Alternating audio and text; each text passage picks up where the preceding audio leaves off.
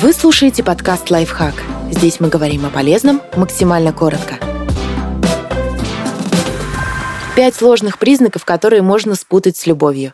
Вы все время думаете об этом человеке. Это слепое увлечение. Если вы постоянно о ком-то думаете, то не можете сосредоточиться на других важных вещах. А это уже проблема. Настоящая любовь вписывается в жизнь, а не захватывает ее.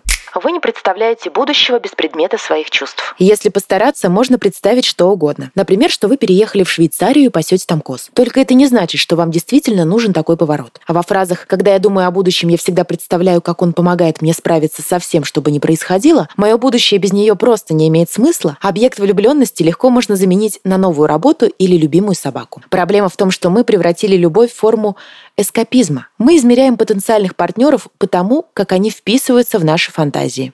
Вы хотите, чтобы партнер всегда был рядом. Вы явно никогда не были в здоровых долгосрочных отношениях. Да, вам должно хотеться видеть возлюбленного или возлюбленную, но не всегда. Иногда нужно остаться наедине с собой, поработать или заняться другими делами. Не думайте, что вы не любите кого-то, просто потому что время от времени хотите побыть в одиночестве.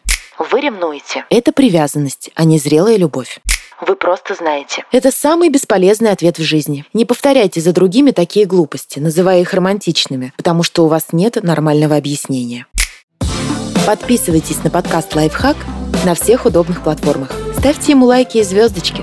Оставляйте комментарии. Услышимся!